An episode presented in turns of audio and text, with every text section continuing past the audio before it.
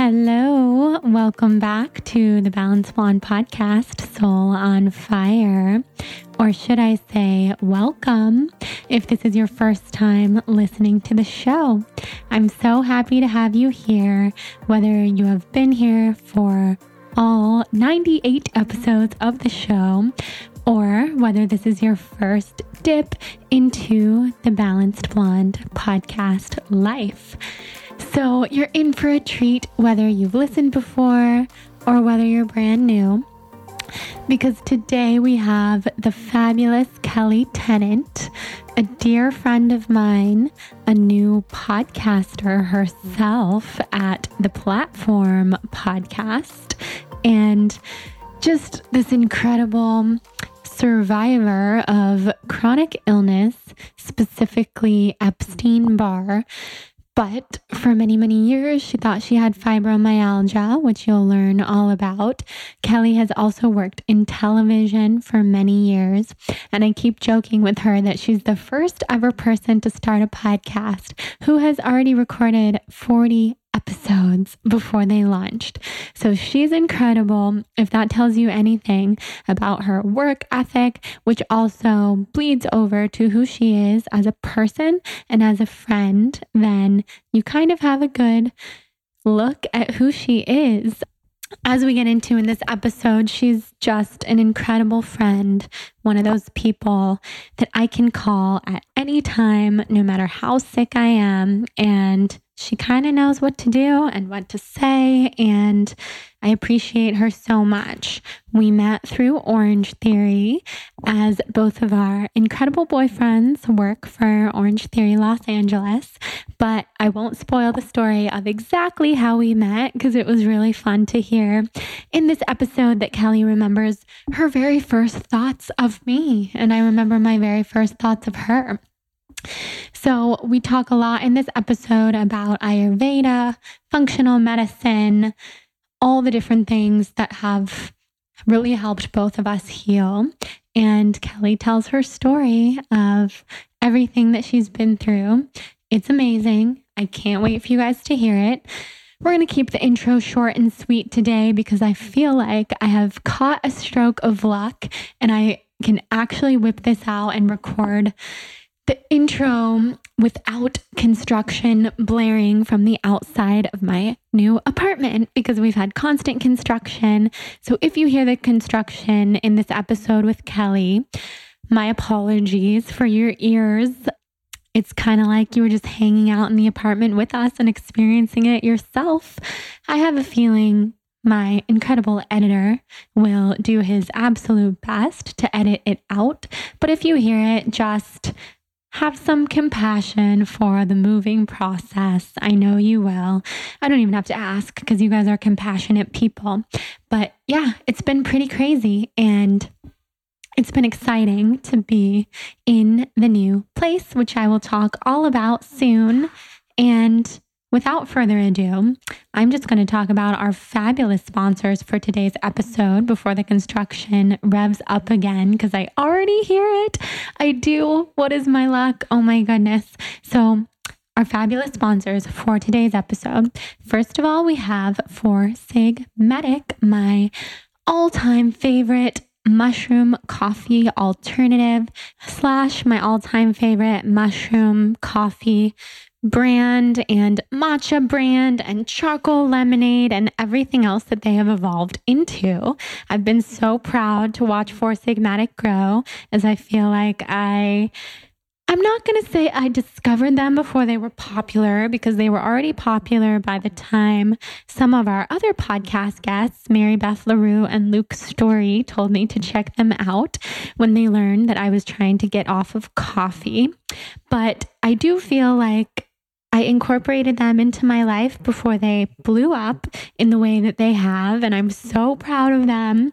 We've had Tero, the found, founder of Four Sigmatic, on this show. So you can always go listen to that episode with him if you want to learn all about the benefits of adaptogenic mushrooms. So, my very favorite adaptogenic mushroom is chaga. Chaga helps a lot with alertness and with focus of the brain And it really wakes you up and makes you feel like you've had caffeine even when you haven't. So the chaga comes in that really cute green tin from Four Sigmatic. You've probably seen it all over my Instagram. I make it pretty much every morning. I mix a couple of tablespoons of chaga with hot water and steamed almond milk, which is just a treat. It's so good. And then I add in cinnamon and I also add in, when I'm drinking it steamed, like I mentioned, I add in some melted coconut butter for those healthy fats. And then I blend it all up. I use my Four Sigmatic frother, which you can also get on their website. And I drink that delicious adaptogenic chaga latte. Something else I've been really into lately with Four Sigmatic is their charcoal lemonade. I mentioned in my solo episode that I have been all about the charcoal in my life because it helps bind to toxins and pull all the toxic, yucky stuff that we don't want out of our bodies. So, a really delicious way to incorporate charcoal into your life is with Four Sigmatic's charcoal lemonade. I drink that one cold. I mix it to water. I pop in some ice and I sip on it while I go on a walk around my neighborhood. I brought it to the Brentwood Farmers Market yesterday, and so many people were asking me what is that how can i how can i drink that how can i incorporate that into my life so i felt like a walking talking podcast advertisement for Four Sigmatic, which felt really cool because I just love and support that company so much. And I also have a pretty exciting massive giveaway with the brand happening on my Instagram this week. So this episode will come out on a Wednesday. And then the following day, Thursday, I'm releasing this um, really cool collaboration with Four Sigmatic for their Shroom Stars campaign. And together we'll be giving away all sorts of goodies. So head to my Instagram tomorrow, Thursday. I don't know when you'll be listening to this. So pardon me if you're listening to this a little later on. Perhaps the giveaway is still going. I'm excited about that. So even if you don't enter the giveaway, you can head over to foursigmatic.com slash blonde. That's F-O-U-R-S-I-G-M-A-T-I-C dot com slash B-L-O-N-D-E to get your hands on Four Sigmatic with an amazing discount code for 15% off for our Soul on Fire listeners. So thank you Four Sigmatic. You guys are my favorite in the whole entire world. And second sponsor before we dive into this conversation with Kelli is the fabulous omega 3 supplement that I have been raving about and have had as a huge part of my healing routine over the last several months. And that is Omax 3 Ultra Pure, which is the purest omega 3 supplement on the whole entire market. So, you're welcome for doing that research because it's actually shockingly hard to find omega 3s that are completely pure, that don't have all sorts of additives or different things that will make you feel not so good. Omax 3 Ultra Pure is almost 94% pure omega 3 fatty acids.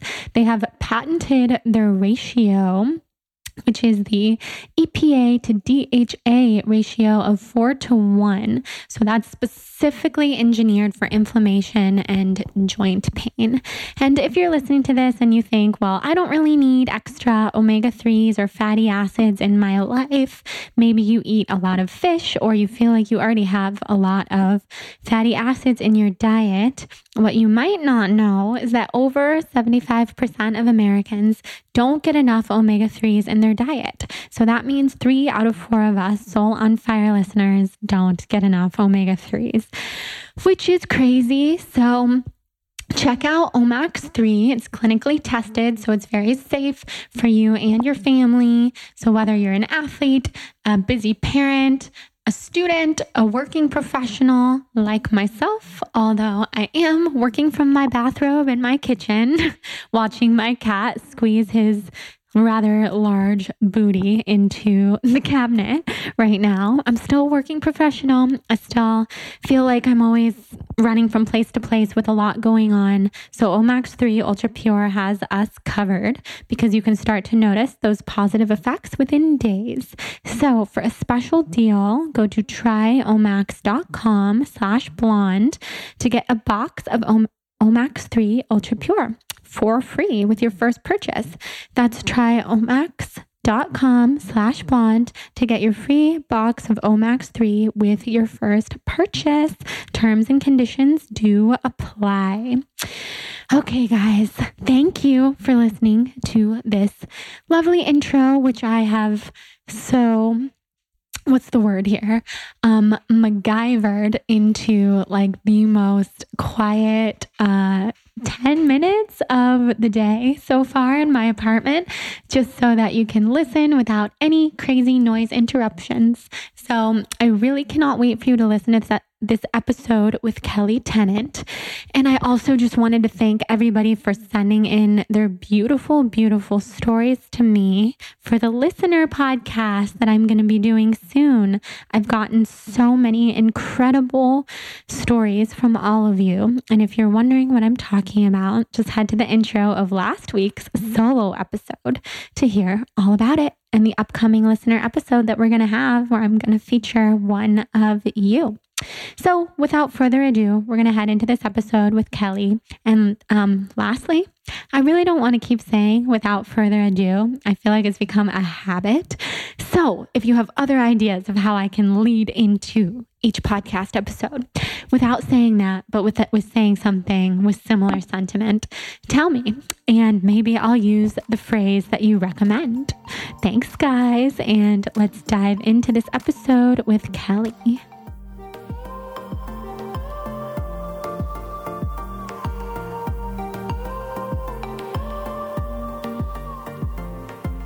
Okay, I am here with the wonderful Kelli Tennant.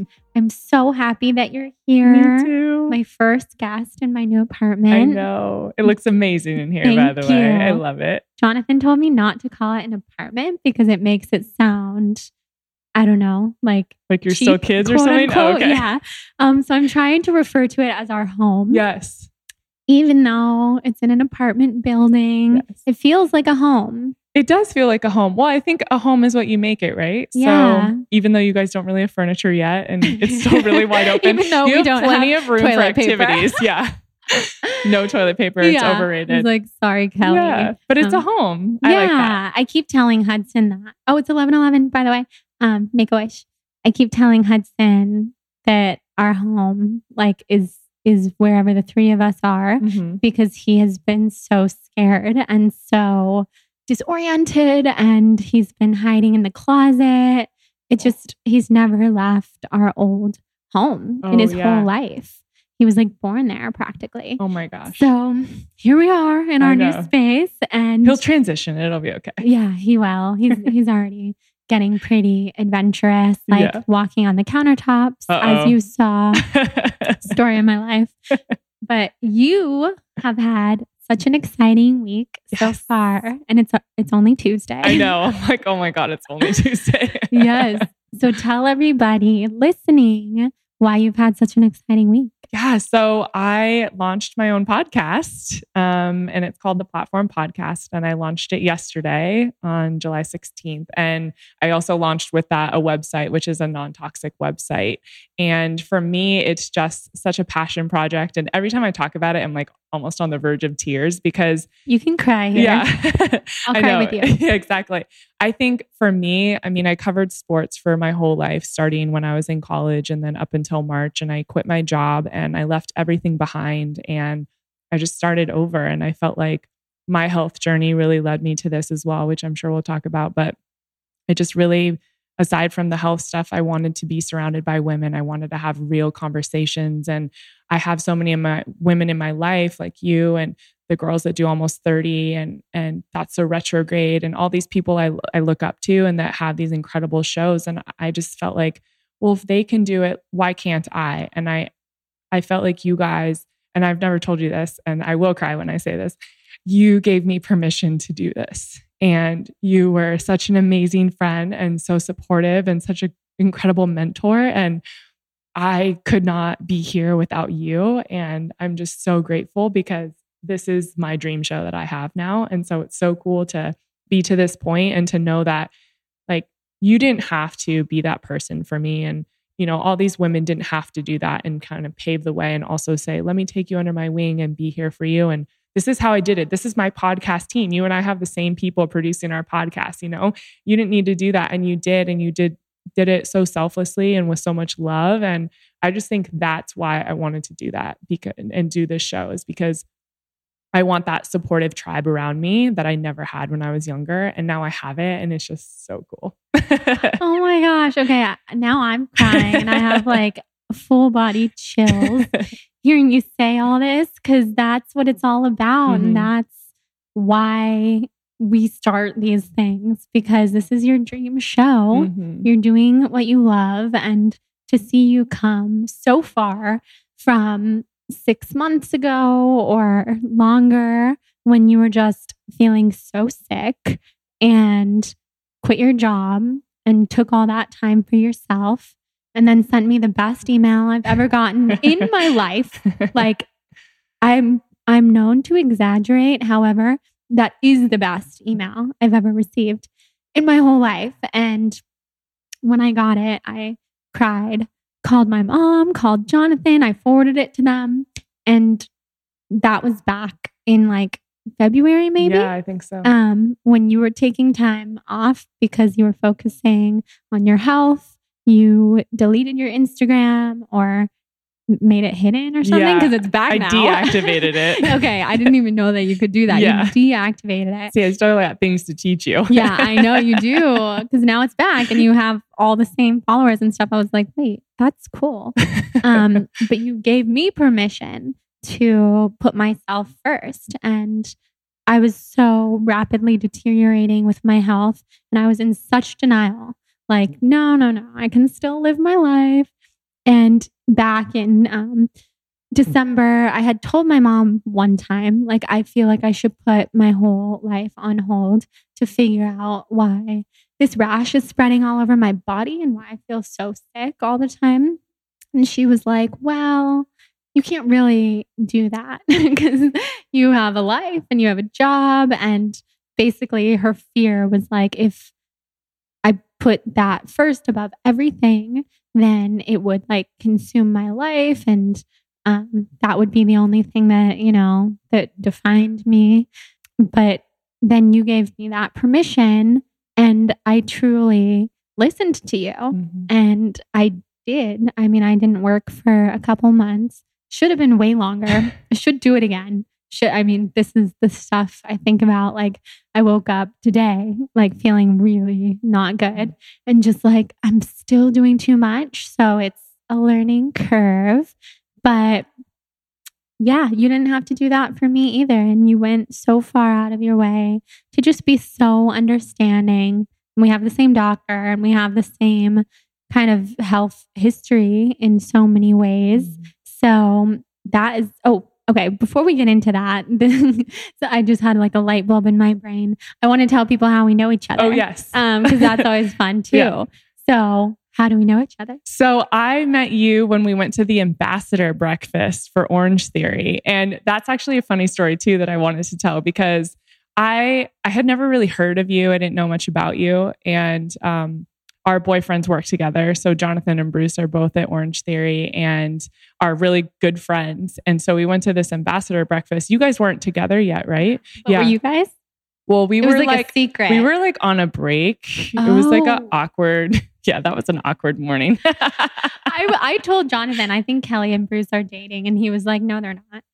Yeah, but so we, we were, we but then we yet. weren't. Yeah. yeah, I don't remember what phase we were. It was I don't think we were dating at the time. Anyways, so I remember you coming in and someone said, um, I think they were like, oh, yeah, she goes by the Balanced Blonde on Instagram. And you wrote, you had written Breaking Vegan. And, and all I heard was vegan. And I'm like, oh God, like I'm going to sit next to a vegan. Like, what am I supposed to talk to this girl about? Like, I knew nothing about you, but I was so hardcore, like paleo and meat and like just in that world. I think I was doing keto at the time. So I'm like, oh, great what am I going to talk to this girl about? And you're like a third of my size. So it was just so funny. Like, we're, I'm like, how much more opposite could we get?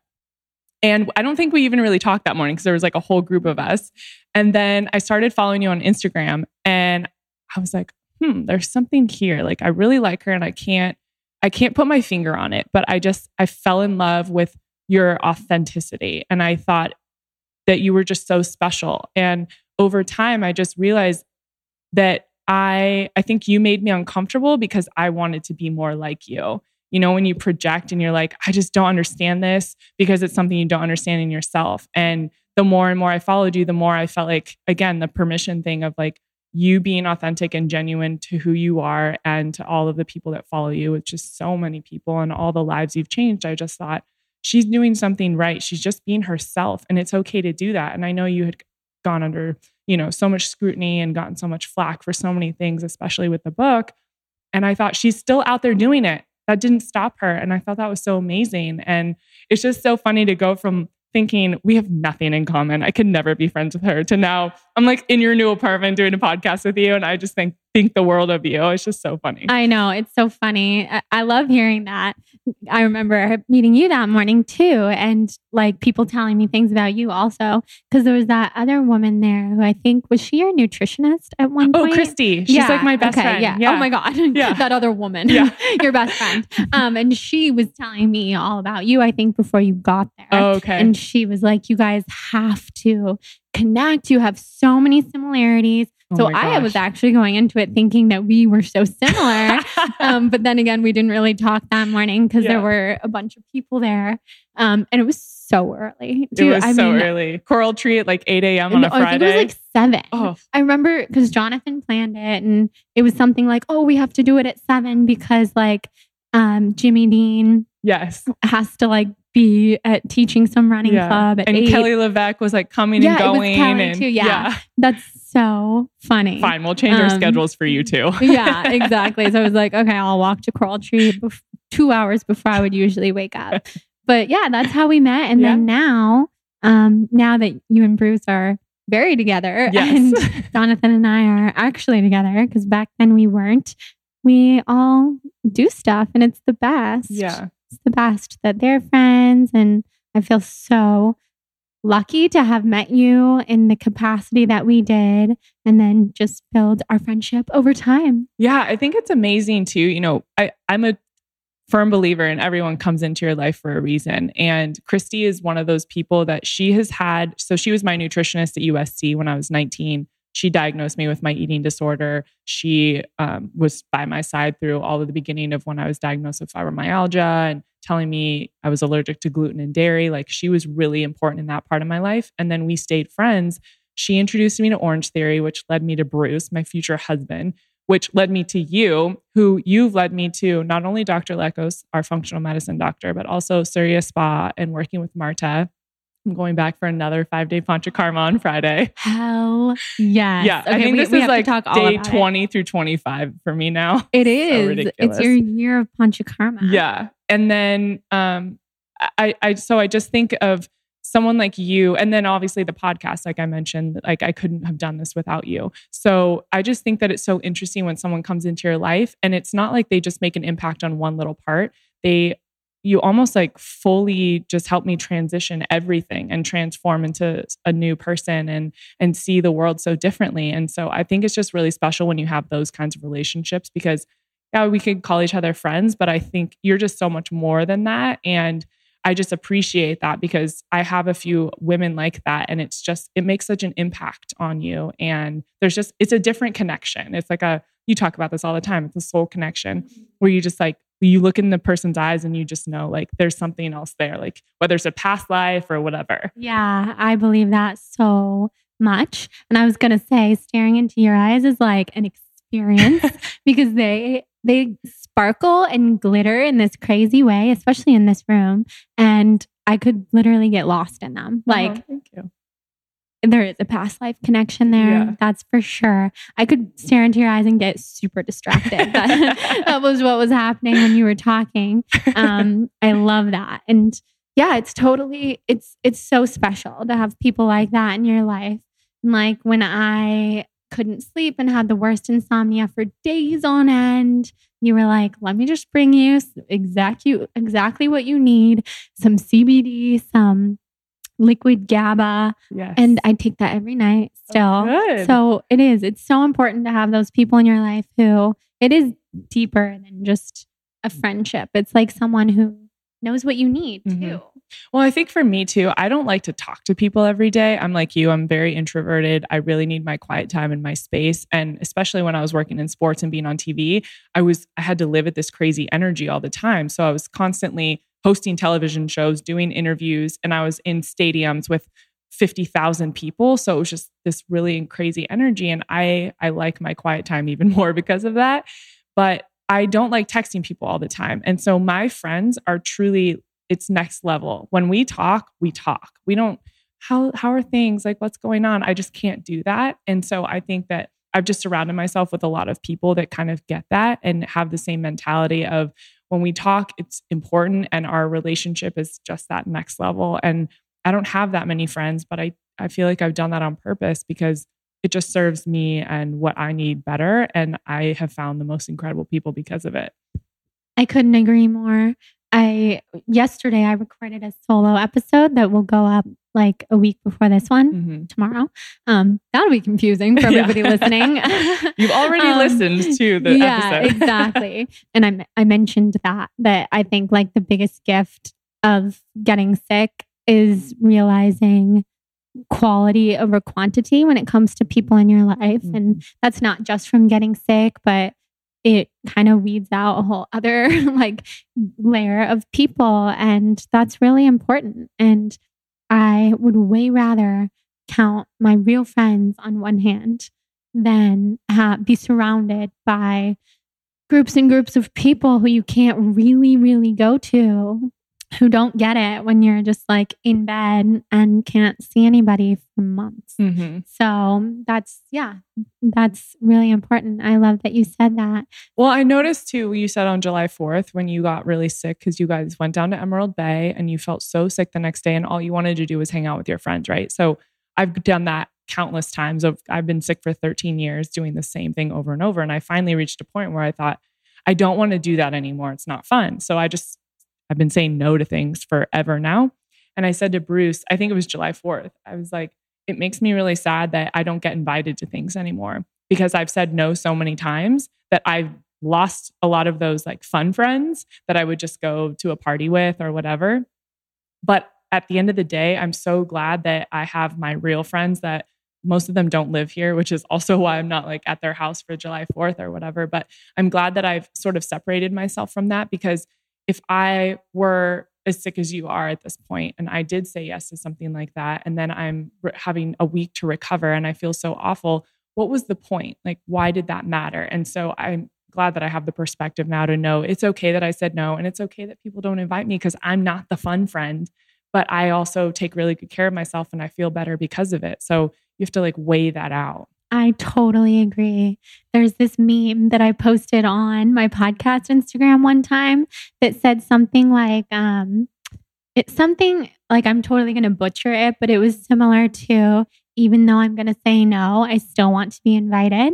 Or, but it was funny. It wasn't like a Yeah. statement like Yeah. that. It was like, I need more friends in my life who will still invite me, even though I'm going to say no. And that's true. I mean, it's not always about the invitation because like you said like life is so much deeper than that but it is like you know i mean i i went to college in la so did you. Mhm. so a lot of my friends from college live here. They live in within a block of here. And a lot of things i don't get invited to because because yeah i've said no so many times for so many years now. But to me it's i actually still want to be invited. And I do have those people who still invite me, and I'm like, yes, you're my real friend because you know me, and like that's important to me.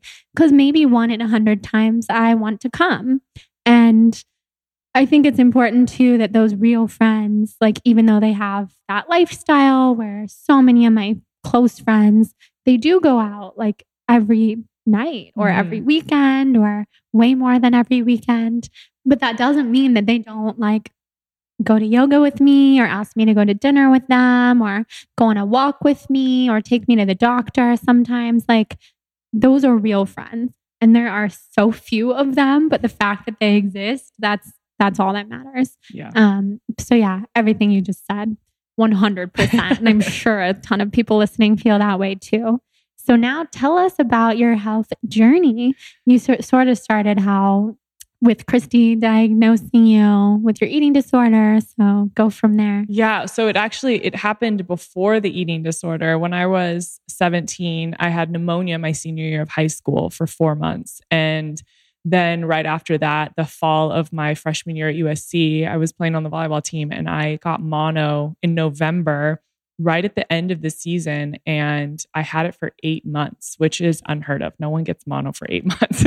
so I gained like 30 pounds and it was this whole thing. And um, I didn't really know what was wrong. And no one could figure out, like, how do I get rid of the mono? How do you kind of come out of that? And so I somehow came out of it and all of a sudden went into my sophomore year and I was in the best shape of my life. I became captain of the team um, and I was I was killing it. And we were getting ready to go to Europe to go play in this overseas tournament, and we were going to be traveling around for two weeks and going to all these different cities. And it was it was around Easter time, and I was at home, and my left leg gave out. And it was the weirdest thing because it wasn't like a back issue where I thought, you know, I'm, there's something wrong with my back or I lifted wrong. I was just literally standing in the kitchen and my left leg gave out and it went completely numb and it was dead. And so, I mean, I could hit my leg and I wouldn't feel it. It was the weirdest thing. And that was the beginning of the end for me um, of this 13 year real journey with being sick. So they ended up not knowing what was wrong with me for that t- first two months. And I wanted to go to Europe so badly because I, I, intuitively knew that that was going to be the last time I ever played. And so going overseas with my team as the captain, it was like this really special trip that you only do every four years. I was like, if I'm going to go out, this is how I'm going to go out. So they put me on every drug possible because they didn't know what was wrong. So I was on painkillers, muscle relaxers, um, antidepressants, like anything to numb me. And I don't know how I played. I played amazing. I played out of my mind. It was so ridiculous, probably because I couldn't feel anything. Yeah. So I was just like, let me go for it. And so I did the trip, I had the time of my life. It was so incredible. I got back and obviously it got worse. I mean, I went off the painkillers for a day and it was just all downhill. I didn't know what was wrong. I couldn't stand up straight. I was super fatigued. I couldn't walk five feet without being exhausted.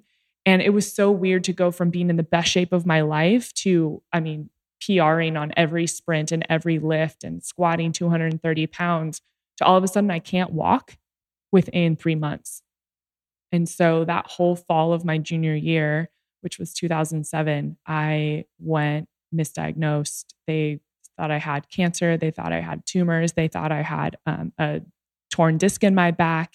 So from basically April to December, I didn't have a diagnosis and I was bedridden. I couldn't travel with the team, couldn't go to practice, I couldn't go to class. Um, I almost had to withdraw. I think I got the lowest grade possible in every class that semester just so I didn't have to withdraw, but I never showed up. And if I did go to class, I was like laying in the back because I couldn't sit. It was so brutal. I what kind of cancer did they think you had? They didn't know. They just started throwing out like maybe it's cancer, maybe it's this, maybe you have a torn disc in your back, but no scan showed anything. Like there was nothing wrong with my back or cancer or there was no growth in my brain, like nothing. And so I finally went and saw a rheumatologist. And by the way, this is at USC with the best doctors in the world, quote unquote, that couldn't find anything wrong they finally sent me to a rheumatologist in December. And he told me that I had fibromyalgia. And at the time, there wasn't a lot out there about fibromyalgia or um, autoimmune disease in general. This was 2007. And I was 19. So it was unheard of for a 19 year old to get fibromyalgia. It was more of like something they diagnosed 50 year old women with. And so we were like, okay, like, what do we do? You know, I'm so proactive and I'm young and healthy. And he was like, you can never play volleyball again. And I'm like, okay. So obviously, cry sesh there at the doctor. And then I had to come back and tell my coaches and team that I was retiring and I couldn't play anymore.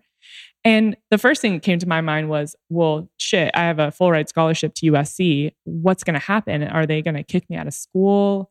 What happens? And they were so incredible. My coach and the women's athletic director, Carol Doherty, came in and met with me and they said, You're keeping your scholarship. We're moving so you. Yeah. Amazing. We're moving you off the team scholarship, but they have scholarships for students that get hurt or ill or you know something horrible happens, they move you. And so I was able to keep my scholarship, which was amazing because USC was my dream school and that would have that would have truly wrecked me. I don't know what I would have done. That would have been awful. Yeah, like by the way, you're sick, you can't play anymore. Say goodbye to all your friends and the life you knew, and you get to leave school. Goodbye. Like I couldn't No, have handled that. that. Would be, that would be awful. Yeah. And imagine that probably happens to some people. Totally. And If it's like a pre-existing condition, which this probably was, they didn't have to keep my scholarship.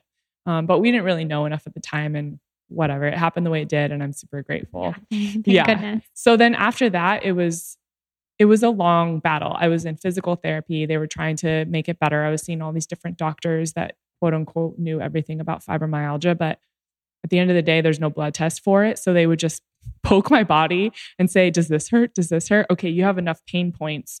You have fibromyalgia. Here's Lyrica, which is the main drug for fibromyalgia. And here's your antidepressant because I was depressed out of my mind because I couldn't leave my house and I was in so much pain. I couldn't see straight. I was in pain from head to toe, level 10 all day, every day, couldn't sleep. I mean, I, I couldn't function. I couldn't even go to the grocery store. And so it was, it was a disaster. And so that's kind of how I was living. And then I would have a random good day.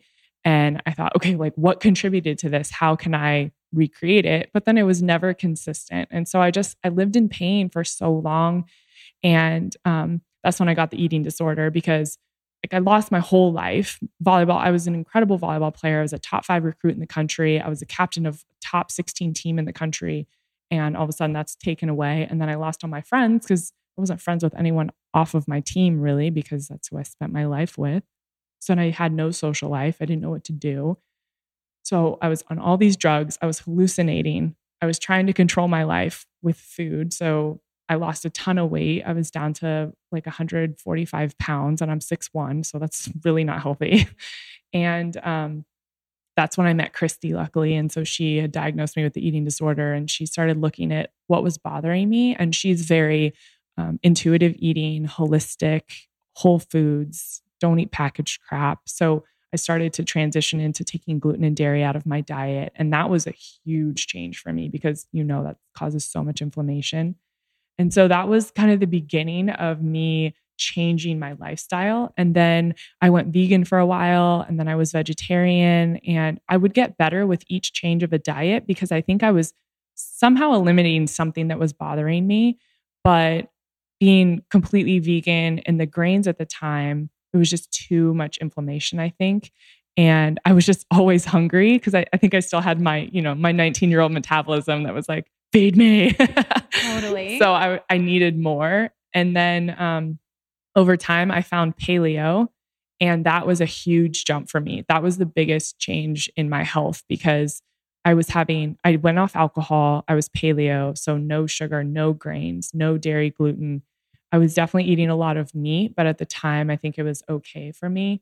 Um, and then, you know, vegetables and limited amount of fruit. And so that, that helped. But I, over the last 13 years, I would I would get to this point where I felt better and then I would kind of drop off and then I would get better and drop off and then I would have these horrible flare-ups where I felt like I wanted to die and like a truck hit me and I just couldn't figure out where they were coming from and I still don't know but I dealt with the fibromyalgia diagnosis up until last year and I heard you I was listening to your podcast religiously because you and That's So Retrograde and almost 30 so health and wellness minded and conscious that I was learning so much. And I had never heard of a functional medicine doctor. And you had mentioned Dr. Lekos. And then that's when I reached out to you and emailed you. I'm like, I need help. Like, I know you're talking about this. Who can you recommend? And you sent me to him. And so last July, so it's been exactly a year, he told me I don't have fibromyalgia, that I have Epstein Barr, which is the virus that you get when you have mono that no one tested me for. oh my God. For for 12 years? Yeah. That is insane. Mhm. And they all knew I had mono for eight months, every single doctor. And that's when all the problems started. When I had pneumonia, backed three months, three, four months later, then with the mono. And no one ever thought Epstein Barr, she has chronic fatigue, she's in pain, she doesn't digest well, she has headaches. Like no one put the pieces together. And now looking back, I'm sure you feel the same way. It's like, duh. right. That is absurd to me. I feel like you don't even have to be a doctor to No. put those things together. I know. If you know about autoimmune diseases at all, Mhm. which I, I suppose a lot of people don't. Yeah. I mean, it feels like they don't. And that's why talking to Dr. Lycos, I mean, my first my first call with him, my consultation that's supposed to be 15 minutes, we were on the phone for an hour because I'm telling him all this stuff. And he kept saying, This doesn't make sense. I don't think you have fibromyalgia. I love the way he talks, by the way. I love him. He, he's the kind of doctor who, when I texted him and said I have Lyme disease, he wrote, What the fuck? Yeah. But then he's like, Kelli already told me. Yeah. she broke the news. yes. um yeah he was just like you do not have fibromyalgia you're so healthy what you're telling me is that you have epstein barr and probably leaky gut which i knew already i had been treating myself for that for probably four years now which is i was on the autoimmune protocol which is a version of paleo which is mm-hmm. that also made the biggest difference. Dr. Sarah Ballantyne, who goes by Paleo Mom, I had read her website for years and reached out to her, and she helped me on the autoimmune paleo approach. And that was so huge because that took out a lot of the fruit and took out the eggs and legumes and nuts and seeds and all these other things that were really inflammatory. And so then I put bone broth in and collagen. And so I started rebuilding. And so that made a huge difference. But when Dr. Lico said, You don't have fibromyalgia, I was like, well, I don't understand how to live then because I've been living with this diagnosis for 12 years and everything I do is to treat fibromyalgia. So now what do I do? And so we went on a whole new regimen and um, we tried to do everything holistically, and that wasn't really pushing it far enough. So I went on Valtrex and I went on low dose naltrexone. Um, and the low dose naltrexone was more specifically for me for the numbness because when I initially saw him, we thought I might have MS, which was really, really scary. Um, and doing all like the brain scans and the the spinal scans and all of that. And luckily, I don't have MS um, because it is really it's really overwhelming. If anyone listening has it, um, they understand. But we went through all the scans and and I just realized with the Epstein Barr, I wanted to be really aggressive. So I did do the medication route. Oh, the low dose naltrexone, I was saying helps with the numbing. And so we thought that a numbing might be from the MS, but it wasn't. It just, it's basically my immune system living at this really like crazy level where it's on fire and it's also just, it's kind of freaking out all the time. Is that from Epstein Barr? Yeah. Um, just the inflammation in general Oh, is yeah. what he thinks is that it just, I was basically living with this chronic inflammation for so long that that was part of why the leg did what it did. That makes so much sense. Mhm. And side note, remember the first day I took low dose naltrexone? Oh God. And we And- met. Yeah, and we met, and I was like, I'm sorry. You were in I just have to tell you, I can't speak. Like words wouldn't come out of my mouth, and my brain was like not functioning. Mhm. It was so scary. Yeah. So LDN affects Yeah. people all in all different ways. Yeah. And and for people that are like, what do you mean you're on low dose naltrexone? They do use it for people coming off of like drugs and, right. and overdoses. People and overdosing in Yeah. the ER, but Uh-huh. it's, it's very low doses. Yeah. And I was on it for an allergy that we found to cat dander. Oh right. Um, okay, by the way, everybody listening, there is construction happening in my building. So apologies. right outside the window. apologies. However, it's like you're just sitting here with us. So Yeah. it's okay. so the LDN, did that help with your numbness? it helped a lot with the numbness and also with my sleeping. I don't know what it did, but it helped me sleep better. Um, and then the Valtrex, I don't know if it did anything. At the end of the day, here's where I am. My Epstein Barr numbers have not changed at all. And now I know I've had pneumonia for three months.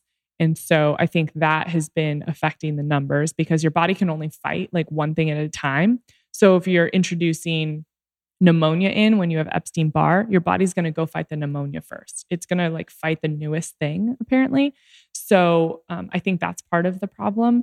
I don't know. I took the Valtrex for four months and I, I did feel better. So I can't say that it didn't help, but my numbers didn't change. And so now I'm doing the ozone therapy that you're doing. And I've done two now. I'm doing a third tomorrow.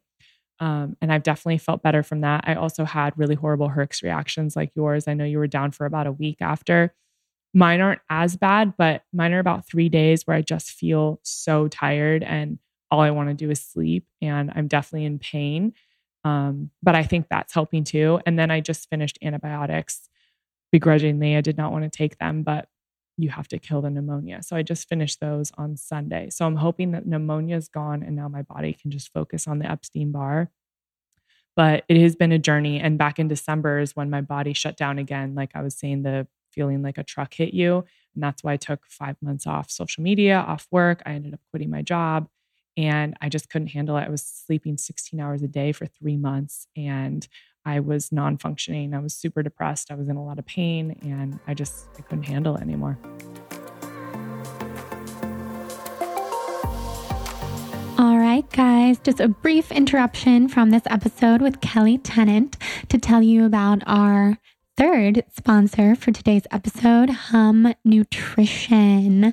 So, if you've followed me for a while, then you might know Hum is one of my longtime favorite brands to support and to use in my everyday life.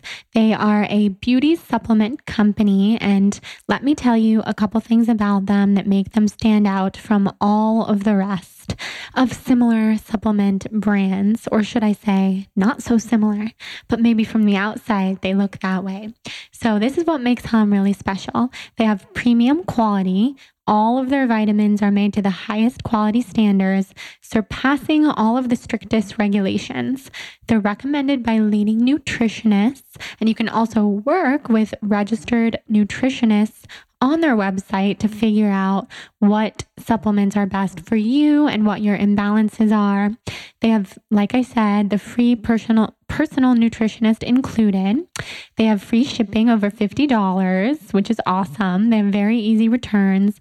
And this is what's important to me. They're sustainably sourced, pure and potent, gluten free, non GMO, and clinically proven. So there's tons of research backing all of their dip- different supplements. So last time I told you guys all about how I take the daily cleanse and it really assists me with detoxing from Lyme and mold poisoning, which are two things I never thought I would be dealing with because of my healthy lifestyle. But Oh, yes, I am. I certainly am. So, let's talk about a different supplement today that I love from Hum, and it's called the Here Comes the Sun. It's vitamin D3 without the UV damage. So, it's perfectly dosed. The ingredients are super clean. It's literally just vitamin D3 as clean as can be. I think there's a little bit of extra virgin olive oil in there as well. And for those of us who are deficient in vitamin D, which is an estimated 1 billion people worldwide, including myself, you will find that this will up your energy levels and give you that extra boost because without vitamin D, we really don't have adequate energy to get through the day. And unless you're baking in the sun all the time, which is really not beneficial for other reasons, as we know, then you're probably among the roughly billion people worldwide who have that vitamin D deficiency. But if you're interested in trying other supplements and not just my favorites, then head over to humnutrition.com and use the code SOUL, that's S O U L, at checkout for 20% off of your first order with them. They have omegas, they have calcium, they have so many great things. I really highly recommend them. Want you to check them out. So head over humnutrition.com, use the code SOUL and get that rad discount. And now back to our episode with Kelli. Oh my God, your story. it's there, there's so many things that jump out to me about your story. And before I say what all those things are, because I know myself and I would say so much, um, I first want to say I am so impressed with your approach that you that you've taken so recently, starting in December, because that is one of the hardest things to do ever. And everybody listening to this podcast will know that I say stuff all the time like, I need to slow down. It's really time for me to take some time off to slow down, to only do solo episodes. I can't keep I can't keep all this up. This is too much. But it's so hard to to do that. Um, even when I got like two months ahead and I was able to take two months off, it wasn't really, I wasn't really taking two months off. I was still kind of doing most things every day just from Bali. and so everybody listening, I'm sure can relate like to say that you're going to slow down versus to actually slow down are two very different things. Mm-hmm. And you actually did that. And I want you to tell us a little bit about what that was like Oh my God, the drilling. This drilling the is drilling. amazing. I, I, my greatest apologies to everyone's ears. Hopefully it doesn't pick up as much as, yeah. as we're hearing it. Tell us about what that was like. I know I'm like laughing so hard. I think they're they're literally building like a massive jacuzzi and then it's worth it. Yeah. Hashtag worth it. Hashtag worth it. And they're they're welding like all sorts of of um, gates and things. So tell us what that was like for you because I know you and Bruce kind of mentioned this at dinner the other night that it was really hard for him, which I can totally imagine given that I'm in a pretty similar position with my relationship. So tell us what that was like and we'll just pretend like there isn't background noise. So it was it was really hard and I think in terms of the way it affected Bruce, I think he was in a relationship for a year prior to this happening with someone who was so busy, that was so driven, that was so um, that felt better. And I mean, I was working out every day. I was pretty hardcore. Um, I could do what I wanted. I wasn't on as strict of a diet because I had been feeling better. You know, I was working out the human garage all the time. And then I was at work every night, whether it was Lakers, Dodgers, Galaxy, Sparks, till 11 o'clock at night. So we didn't really spend that much time together because I was just not home and he was working at Orange Theory. And, and then lived together. Yeah. And we we moved in together in December when this happened. So that was probably not the best timing on my part to be like, you need to move in hashtag same. Yeah. Exact. Right. Time, exact. The word, the yeah. thickest I've ever been. Uh huh. Now You're like, let's move. Yeah, I know. Like yeah, that idea. is one of the hardest things yeah. to do in the whole world. So I think for him, it was adjusting to coming home every day. I hadn't moved off the couch for seven hours, and he would come home from work and be like, "How are you?" And I was so depressed. I was so sad. I was in pain. I was like tired. I probably was just not a joy to be around by any means. And for anyone to come home every day to that, that freaking gets old. And he was such a champ. Like he did his best. And I think I really threw a curveball at him on having to deal with that. And I also he had never seen me that bad before. I had been that bad in my life, but he had never experienced it. So I just don't think he knew what to do. He didn't know what I needed. He didn't know like how to communicate with me because we had never been in that scenario and I didn't know what to ask him for because my gut reaction is like push people away and just like leave me alone. I don't want to talk to you. I don't want to be around you. And I would just call my mom and cry and that was kind of how I dealt with things. And when you're in a relationship and living with someone, it's a different scenario. So I think that was probably the hardest part for him. I didn't know what I was going to do. And then I quit my job in March. And he, I'm sure he's thinking, like, what do you mean you're quitting your job? And what are you doing now? And I had been talking about the podcast, but as you know, when you start a podcast, there's no money in it. Like I'm paying for everything. And so he's like, You're paying to have a job, you know? And so I'm still trying to figure it out.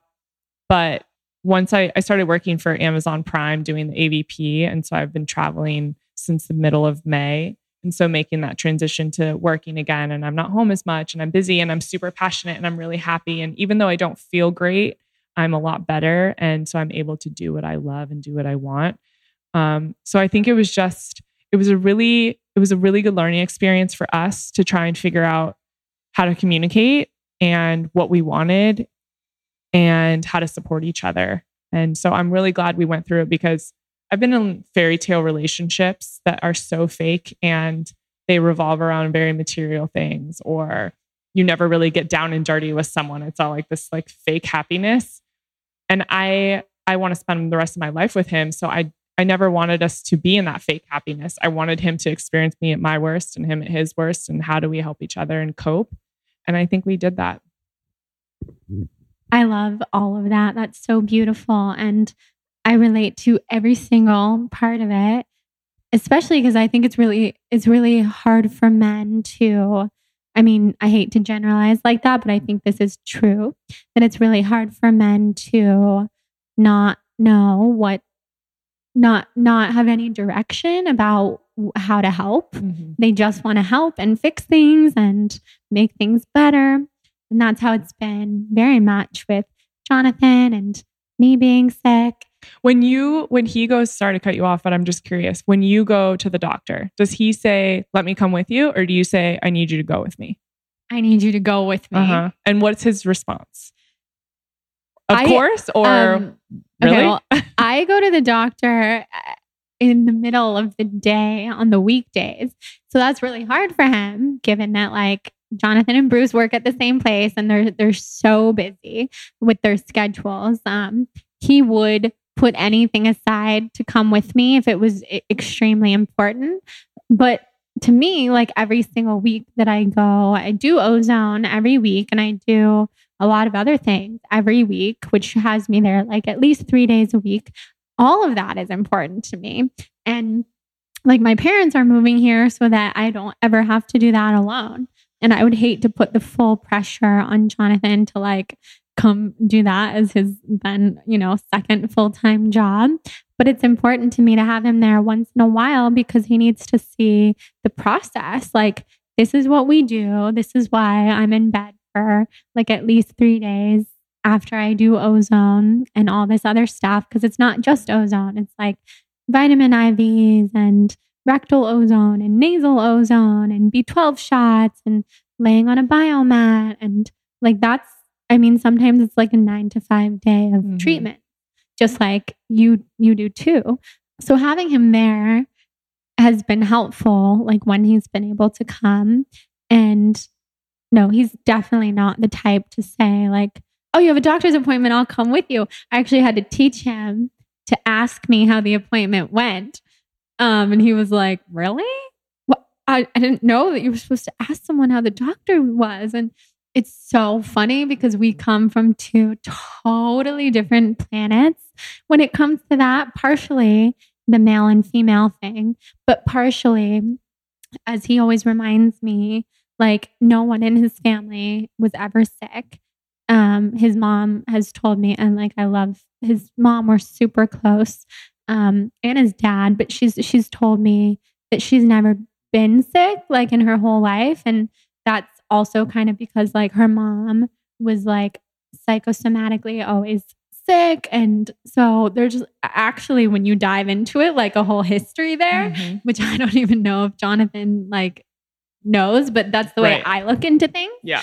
And so he he said, and this is so funny. Well, I might have told you this already, but like the only health problems I've ever had are dandruff and um, what was the other one? Lactose intolerance. Yeah, you said that at dinner the yeah. other night, and I'm like, must be nice. Buddy. Right. Yeah, literally. I'm like, you do have a really bad cat allergy. That's like worse than those other things. But um, no, he doesn't know. And whereas I um, grew up sick and um, it's not that like anybody in my family was ever really sick because they weren't. Um, other than my sister has like a really similar autoimmune disease to the one that I have, but hers has been like such a battle and she has kids and like this happened all after she had kids and she had to quit her job and like it's just like hers is so bad but she's so different than me she doesn't talk about it or like ask for help, even though I think most days she's like 10,000 times more worse off than I am in terms of how she feels.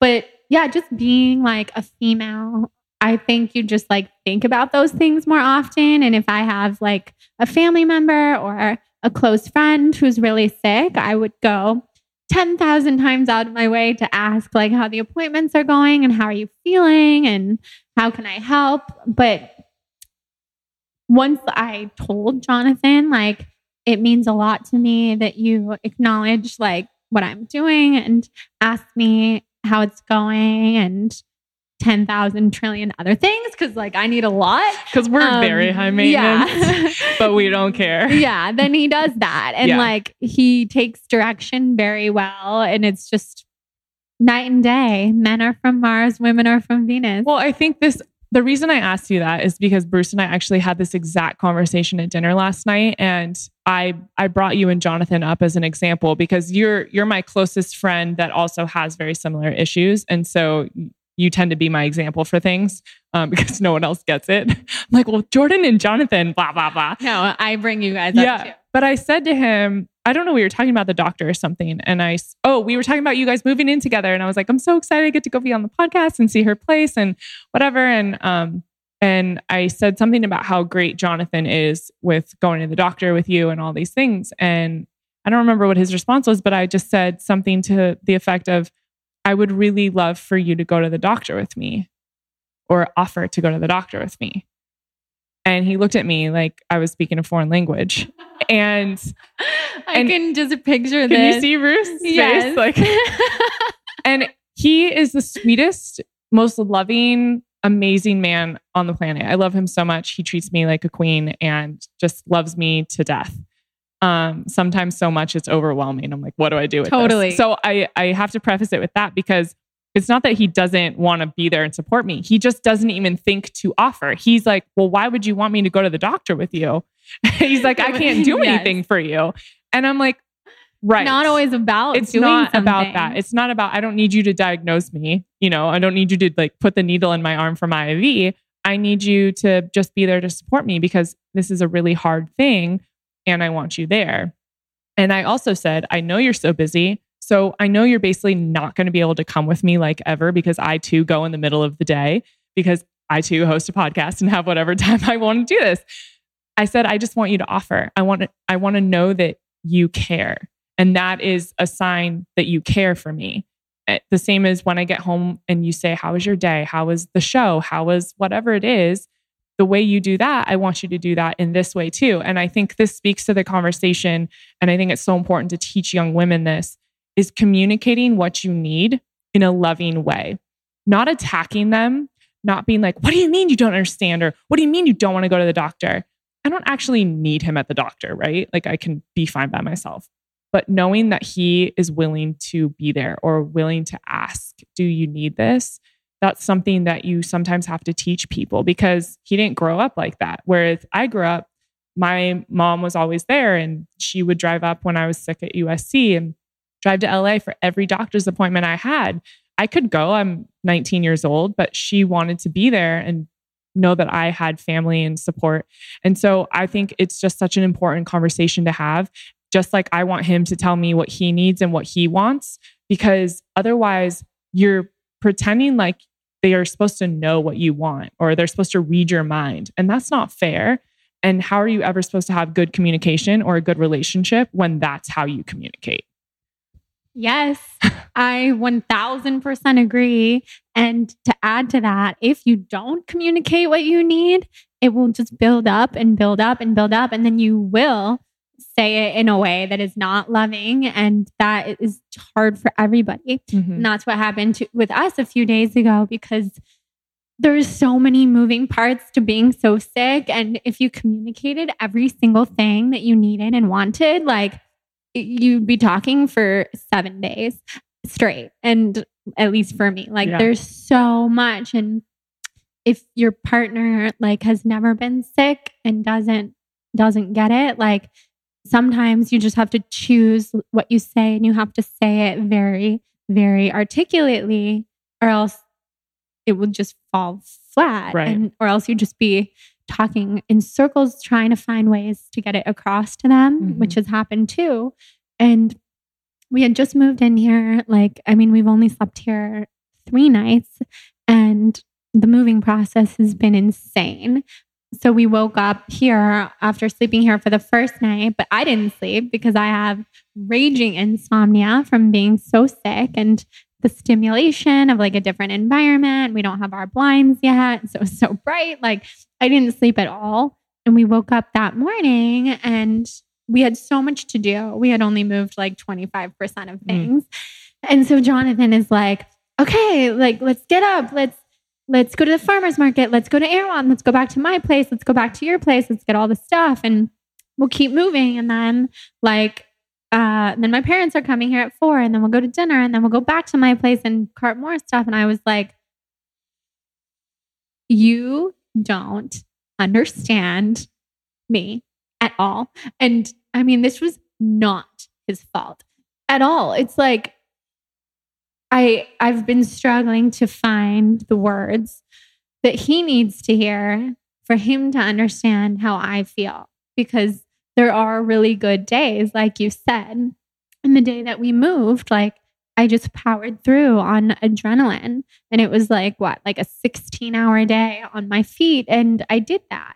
But like the next day I can't do that again even though it's moving I get it like it has to be done but uh, basically, I was just so overwhelmed. I was like upset about a bunch of different things.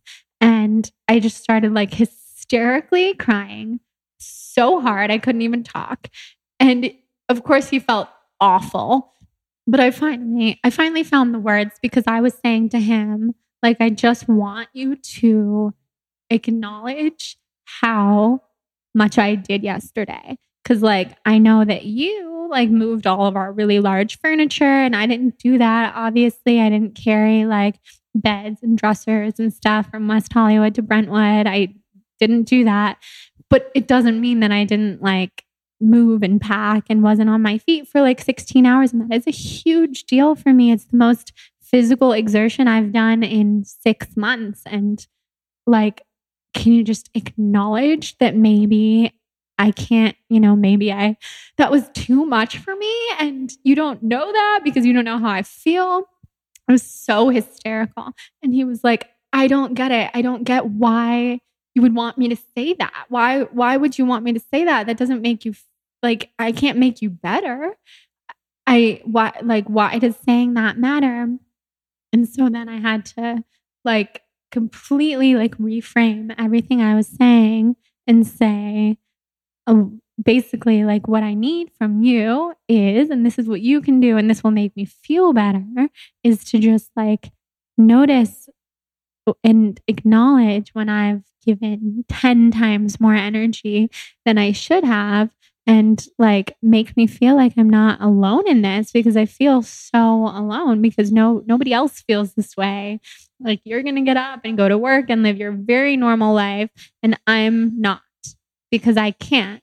So, like, we are on two, we're just living two totally different lifestyles right now. And you have to remember that. And he's like, I do. I think about it all the time. I know that all the time. So basically, it was like, it was horrible. But after I sobbed my head off for 30 minutes, I really did feel a lot better. And then I had to, I just had to tell him, this is what I need from you.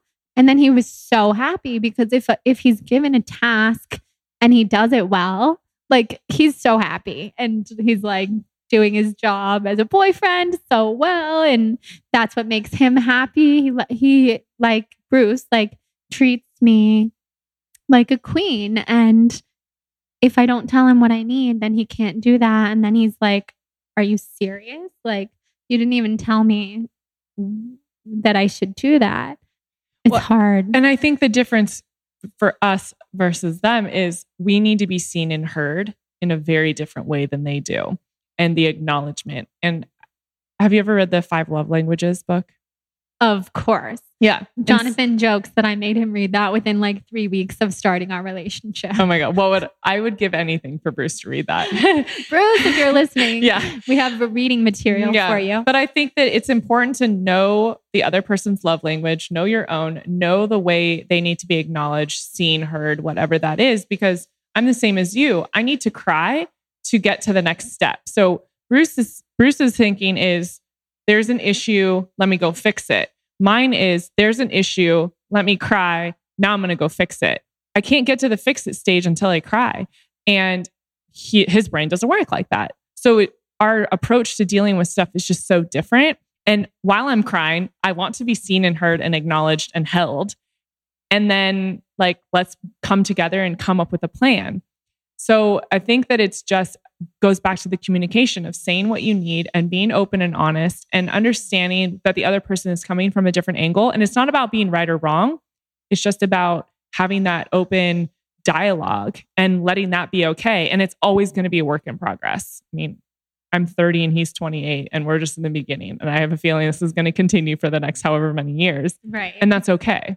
Right. Yeah. Yeah. Jonathan's going to be 32 in a few days, but I tell him every day he's much more like a seven and a half year old. He just is. He's like, if there was to pick an age that Jonathan is, it would be seven and a half.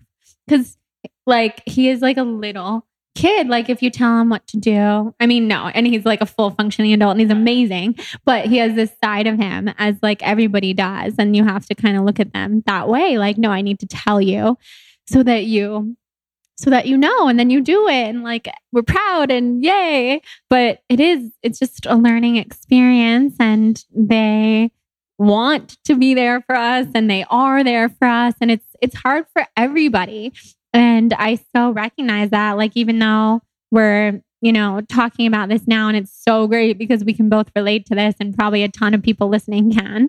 Like, we also know that they're doing the absolute best that they can. And this is a really hard situation, and it takes a really strong saint of a man to be with someone who's really sick and like not leave them it's I get a lot of messages from young girls on Instagram that always ask me for advice if they're sick and they're with someone that doesn't understand or a guy that doesn't treat them well and they're dealing with a lot of health issues. And I use Bruce as my example now because he's such an incredible boyfriend and he's always there. And when I ask for what I need, he always is so amazing at providing that and supporting me. And I didn't have that a lot when I was first sick. I had a boyfriend when I first got sick who told me I was crazy and making it up and would like ignore me and tell me I was me psycho. Too.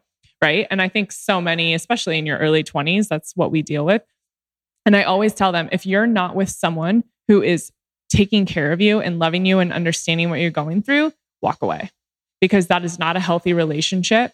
And you can only try and explain yourself so many times and be honest about what you're going through. And if they can't understand that, then it's not a place for you to be because that unhealthy relationship and that stress will add to your sickness. And that's not okay. It will add to your sickness and it will only make you sicker. Mm-hmm. I totally agree. I was with someone before Jonathan that was the same thing. He thought that I was a hypochondriac. And every time I went to any doctor, he was like, Oh, another doctor. You're just going to listen to what they tell you to do and you're going to think it's going to work. And like, it's all in your head. It's like, no, you are so not an evolved person and you can't even try to have compassion for something that you don't understand. And if you're with someone who has compassion and even though they don't feel what you feel, are completely willing to give you what you need and support you and be there for you and understand that this is a season of your life. And I'm always reminding Jonathan and myself that, like, I'm not going to be this sick person forever. Like when we were in Laguna and I was having the worst health day that I've had in so long, and I could barely walk up the stairs. Like, I was like a 95 year old, and there were like elderly people passing us on the stairs. And I was just standing there, like, this is this is hell and so mad at myself for for putting myself through that. Like i didn't have to be there. I was telling him like this is not going to be me forever. You know you know who i am when i'm healthy. And he's like i know like he didn't, he doesn't, I need to hear that yeah, he, he does. doesn't question it. It's yeah. you that questions it. You're insecure about it because you feel bad and you want to be healthy and you want to be the yeah. person you know you can be, but you're not. And then it's scary. And you're like, well, shit, am I going to be like this forever? There's like a little piece of you and piece of me that's always nervous about that. Like, well, what if this ozone doesn't work? Or what if, what if I, I have Lyme and I didn't know it for how many years, you know, like all these little things come up. And I think they're more stable and like get it and have better perspective than than yeah, we do. it's true. He's like, I absolutely know that you're not going to be sick forever. I was like, okay, good. I hope that I I hope that that's true, and I know that it is. So, what have you found that has helped you the most? Like, helped you just manage your symptoms the most and live your life to the fullest with energy? I think it's gone in seasons. So, I mentioned I've changed my diet a lot. And I think each one of those seasons, that specific lifestyle or diet has been really helpful. But most recently, I think the Ayurveda has made the biggest difference. I said I'm going on like Shout day out, 20 to 25. Surya. Yeah, Oh, the best place in the whole world. whole world. And I think Marta, the woman who runs it, the doctor there, she not only is she freaking brilliant, like just beyond your wildest dreams, she has just this incredible energy about her where you just feel really taken care of and understood. And when you're on that table and she's checking your pulse to figure out what treatment to give you, there's never a time in my life where I feel more understood and more taken care of because there's nothing where she's like, oh, yeah, I don't know. There's an oil or an herb for everything. Always. Always. I'm like, oh, my back hurts. She's like, let me whip you up an oil. I know. oh my God. Are you Vata? I'm Or- pitta. Oh, you're Pitta. I I am too. I'm like very pitta. I know you're two doshas though. Like you're Yeah. a mix, right? Or you can be all three. I don't know what my other is. yeah. She's never told me. Well, it, it also goes to like which one is out of balance. Yeah. And you have a pitta dominance. And I think we both do. Yeah. Um, hence the pindas, which Yeah. are such an uncomfortable treatment, but they really work. They do. I so for the first time during my five day panchakarma last week, for the first time ever, she checked my pulse and said, "Oh, you don't have excess heat. you don't have to do a pinda today, and you can do an oil shirodhara for the first time ever because I've always done the coconut. cocoa. Yeah. Yeah. Uh, which have you ever done oil? Yes. I started out with oil, then we basically done cocoa for the last like 15 treatments. So I'm curious to see where I am. I think a lot of the heat is gone from my body. But one thing I've noticed, and the reason Ayurveda has been so transformative is because, you know, I was so judgy on you being a vegan in your past life Yes. and now coming back to being plant based. I feel the best when I'm freaking vegetarian vegan, which I is know. so Isn't that so funny? funny. And we Ugh. were both so hardcore paleo Yeah. keto for a while. And I think, and look, I could go back to it. It's the same way you say. I don't want to label myself. I don't ever want to say I'm a vegan, I'm paleo, I'm keto. I don't ever want to do that because it depends on where my body is. Right now, every time I have meat, I smell so bad. And I don't tell people this. This is the first time I've ever said this to someone other That's than Bruce. So interesting. I reek. Like I smell like I haven't showered in months. My armpit, it's like I can't even explain it. yeah, that is toxin. Yeah. That's just your body telling you this is toxic to Mhm. you Yep. right now and you shouldn't have it in your Yeah. body. And so I tell I I keep going back and eating meat because unfortunately right now I'm in such a crazy travel schedule that every 2 weeks I'm gone for a week doing the AVP and then I record my podcast on the road in every city I go to. And when you know, when you're on the road and you're traveling, one, you're more lax because you're not going to Erewhon every day and cooking in your own kitchen. So we go out to like team dinners and I'm having a steak or I'm having a glass of wine or whatever it is. And I smell so bad every trip when I get back. And I also get a cold every time. And I know it's because I'm eating food that doesn't agree with my system. And every time I come home, I'm basically a vegan when I am home. And then when I do Surya, because you have to be, I feel so much better. And so I'm fighting it so hard because I just, I've been a meat eater my whole life. And I'm like, I cannot be a vegan. Are you kidding me? And it's just so, funny. But I think it's just it's made me feel so much better and for right now this is just how i eat and luckily bruce is like i love when you cook vegan meals which is so funny because he's such a meat eater right. too No, I love that. yeah I think it's I like the way that Marta approaches it, our Ayurvedic doctor, because she says that um basically only eat animal products when you need to. Mm-hmm. And so like if you're craving meat, like you probably need it or if you're if you ha- if you're on the road and like that's the only option, but when you have the choice and when uh you don't need it, like always choose the plant option Yeah. basically. well and i think it's it's being smart about what you're cooking and what you're putting together it gets boring like right. i don't want to have the same thing every day So it's about being creative and looking up different recipes and finding different places that you can eat, finding restaurants where you can have something that you like and enjoy and that tastes good. And I'm not there yet on the vegetable side of things because I know I know every good restaurant in LA, but they're all meat heavy. And so I just have to like shift my focus and realize that if that's what makes me feel better, as well as not drinking and not having caffeine and all of those things, then that's what I have to do. Yeah. And when you're putting your health first, like those things become very secondary. Mm-hmm. That's what I try to tell people when people ask me, How could you ever be plant based again after your story, after your veganism and eating disorder and the labels? And I thought you were label free.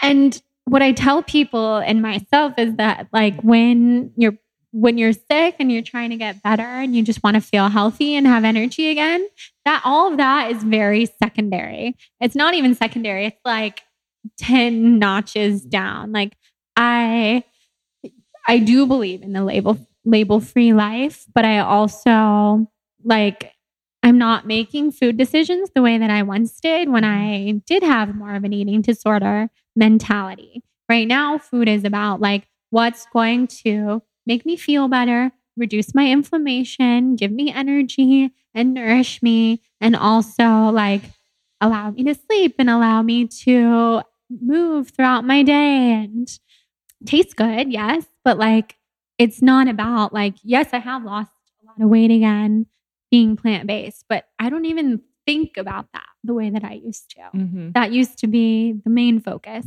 Now it's like, oh, I didn't even notice because nothing really matters when you can't get out of bed anyway. Well, I think I had a conversation with my girlfriend when I was in Chicago and I said that I was doing Ayurveda and it's very carb and vegetable heavy and you don't eat meat and the whole thing. And and she said, Oh, well, I couldn't do that because she really wants to go to Surya. But she said, I can't do that because you know, I need to have like lean protein and I want to look a certain way and I'm trying to bulk and I'm trying to build muscle. And I just looked at her and I said, Do you want to be healthy or do you want to look a certain way? And she was like, Oh shit. and it's true because for me, especially being on TV, I had an eating disorder at 19 that lasted for a while. And then being on television, it's such a it's all about how you look and you're wearing tight dresses and people are constantly judging you on oh you're fat you're skinny you're this you're that and they're constantly commenting on your appearance. And so I have been so vain for so long because that has been my focus. I want to look a certain way. I have to have this muscle and whatever. And now, I mean, I eat almost all carbs all the time. And I'm definitely not as muscular or toned as I was. But that's not what matters now. Like, I have to know that if I feel better and I'm healthier, but I'm not, you know, I don't have a six pack or whatever, which I never had a six pack, but whatever, you know what I mean? then that's what matters. Like that has to be the choice you make. You can't worry about a muscle looking a certain way when you feel like crap. So I'm supposed to eat red meat because I need to look a certain way, but then I feel awful and that's my trade off. That doesn't make sense to me anymore. It's not worth right, it. Right. It's entirely different. It's entirely different. And I couldn't agree more. And people said that to me with the water fast too. Like, oh, you you must be doing that because you want to lose weight or because you have this history with eating disorders. And to me, that was like foreign to even hear people say that because it had nothing to do anything appearance based. It, it I couldn't even believe that, you know, like strangers are always going to impart their opinions and having a public lifestyle you sign yourself up for that. So I don't take it too personally.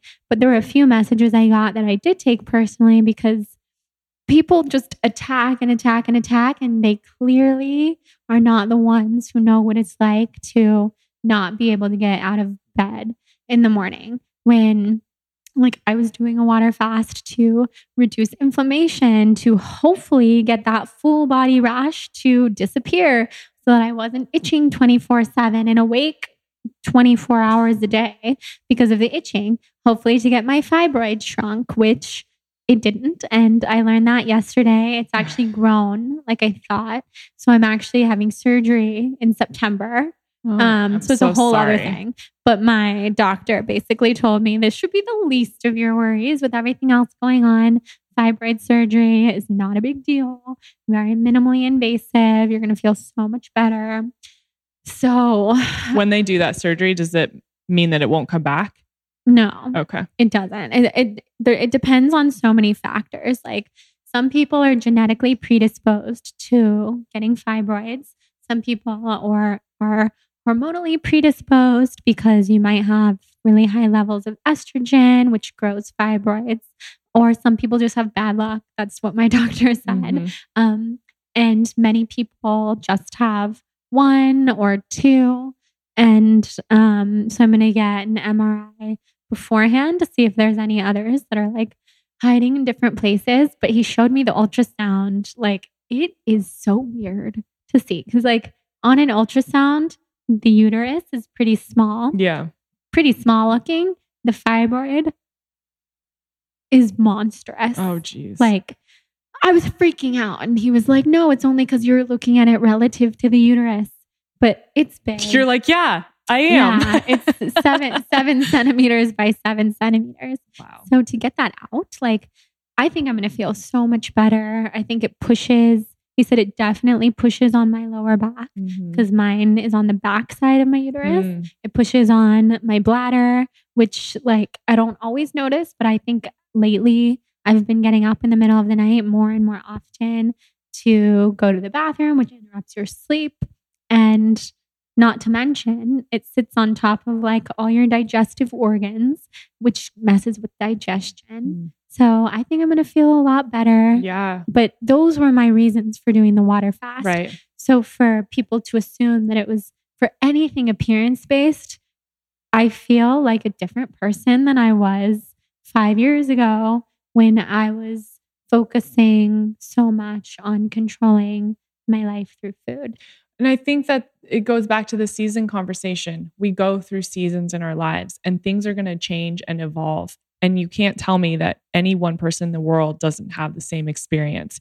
You believe something at 20 that you don't believe at 30 because you have more life experience. So you may have been eating meat for five years, but then you learn something new or something is invented that you didn't know before, or you're introduced to Ayurveda, which was never a part of your life. And you think, oh, well, maybe this could help. And then it does. And so it changes what you believed before. That doesn't mean you're wrong. That doesn't mean that what you believed before is wrong. It's just where you are now. And that's what helps now. It's not to say that in five years, you can't go back to what you used to do, or you can't introduce something that you used to have and you feel okay with it. I think that's what people have to understand is it's a constant like open and closing door, always evolving, always changing. So true, because we're humans and we're always evolving. And to remain one same exact way for your whole life, that would not be interesting. That would not be growth. You would still be at your old job. You'd still be really sick. And you're evolving so much. You have your podcast, you have your dream show, you're getting healthy, you're in an amazing relationship, you're moving also, and always, always introducing new things. And I'm just feeling like I'm already so much happier in this new space. Mhm. And if we always hold on to the old things in our life, we just can't, we can't move forward. Yeah, I think being able to shed energy, shed people, shed experiences, and there, um, Howard Wills, who's a healer that works with Marta at Surya Spa. I went to one of his um, ceremonies, and he talks a lot about forgiving experiences and people so that you can move forward, like forgiving them, allowing them to forgive you. And he does all these prayers, and they're almost kind of like prayer mantras that you say, and it allows you to like move forward and step out of that. And that's been a big thing for me because I've had different experiences in my life where I felt like I need to step out of this and I need to forgive and feel like I've been forgiven. And I think that's probably what this space is for you and what my new apartment is like. I want to to step into that new life and have that breath of fresh air. Yeah, absolutely. That's why I felt like I didn't want to bring anything with me. Yep. And I haven't. Like, I haven't even brought my clothes because I'm almost thinking I'm going to bring nothing. Like, every time I go back to my old place to bring a couple things over here, like that soap, for example, and just like really small essential items, I look at my other stuff and I don't think I'm going to bring hardly anything mm-hmm. because also my apartment was infested with mold. So it's not even safe for me to bring a lot of stuff. I can bring clothes because I can wash them in borax, which is what you have to do Lovely. if there's mold. Yeah. but I don't know. I love the idea of starting fresh and starting over. So tell everybody, since we have to wrap up so that I can go to Go to Ozone, the doctor. Yep. um, where they can find you, your new podcast, what it's all about, the fact that you've already interviewed like 40 people, which seriously blew me to pieces. I was like, are you kidding me? yeah, but I've been doing this for a living for a long time. So I know, I know. You have. You're, okay. you're like a professional interviewer already. Um, but still, I Yeah, mean, who starts a podcast with that many interviews? I know. Somebody who loves it. Yeah. And somebody who's good at it. Thank you. Yeah, no, it's been really fun. So, um, the podcast is the platform podcast, which is not on every platform yet, but I'm hoping by the time this episode comes out, you can listen to it everywhere. Right now, it's just on Apple Podcasts. Um, the best place to be. it is obviously. And then um, my Instagram, my personal Instagram is Kelli M Tennant, like Kelli Michelle. And then my um, my work one for the platform is this is the platform and the website is this is the platform.com and the website's really cool because it houses all of the pod the podcast interviews with videos from each podcast because we film everything. So there's many videos that go along with it yeah. And then it also has a whole non-toxic retail shop. So all of my favorite products are there so you can click on them. It'll tell you about them and then you can shop them as well um, and I just wanted to create this really big educational component about non toxic, healthy living because that's been a big part of my life as well as yours. And I think more people need to know about it and also have access to it. And people always ask me, what do you use for this? What do you use for that? Now it's all going to be housed in one place. And I can also support so many amazing women who have created and founded these companies and these products by putting them there and then interviewing on them on the podcast as well. So I'm really excited about that. I'm so excited about your podcast. Thank So you. over the moon about it. we have to schedule your I interview know, now. I know. Reschedule because Yes. I am literally the queen. This is why I'm so bad of rescheduling things. And that okay. that's why I only go on someone's podcast if I like love the shit out of them and, and because it's fun, but because I know myself. And when you only have so much energy to give, it is freaking, hmm it is a lot. Yeah. And I, but I'm so excited to come on. it's Like, gonna be fun. I want to do it mm, any, like as soon as possible. yes, I'm I can't so wait. excited. So, um, okay, what, when we get off, I want you to tell me how you decided on the name, the platform. Yes. Well, no, tell us now. Tell us now. Um, fast. I just I was going through so a million different names, and I basically just wanted something that could house everything that I want to do: the podcast, the non toxic retail website, and I have a lot of other idea to, ideas for educational components I want to create. So it needed to be a name that could go across the board. And I always said from a young age I wanted to be famous and have a platform so I could help people. And so this is the platform. This is the platform. and if you were a color, what color would you be, Kelli? Oh, I think I would be blue. I love when you ask people this. I always think of my answer, but I think I'd be blue. I love the ocean because I am Pitta. I need like that balancing energy of the ocean and it's always brought me a lot of peace. And so whenever I think of like trying to be peaceful and calm, it's always blue. That's so beautiful. Thank I you. love that. And of course, now the noise stops. I know. Like- it's okay. Always, no matter what. But hopefully, everybody listening didn't hear it too much. Yeah. Thank you for being Thank here. You're you. the best. You're the best. ever. I love everybody, you. go listen to Kelli's podcast. Yay. Brand new. Give her some female followers Yes, because she has a really, really high male audience because of her years in sports My past life. television. yeah, your past life. So definitely just go find a new amazing person to follow. Thank Okay. you. Mwah. Mwah. Love you. Love you. Okay, guys, thank you so much for listening to this episode with the beautiful Kelli Tennant. I didn't really think I could be more obsessed with her before we did this interview, but after we did, I can safely say that I am. I feel so lucky that Orangetheory brought us together of all things. So thank you, Jonathan, love of my life, for making that one happen. And I'm just so happy. I love the relationship between Kelli and Bruce. And I'm really glad that we got to talk about what it's like to be in a relationship when you have a chronic illness because that's a whole entire journey in itself. As many of you probably understand from your own life, but if you don't, then hopefully this conversation maybe opened your eyes to some of the vulnerable conversations that have to take place when you're sick and when you're dealing with all sorts of issues that normal, quote unquote, what is normal anyway, um, healthy young person should never have to deal with, especially people like Kelli who take such incredible care of their bodies. Um, she's currently in a panchakarma the, the at the time of recording, so I mean. I really hope that she's getting some relief and finding some detox and calm zen for her body because she deserves it. So, thank you guys for listening to this episode. Definitely go support Kelli on the platform podcast and her new Instagram. This is the platform. She's also Kelli M. Tennant on her personal Instagram.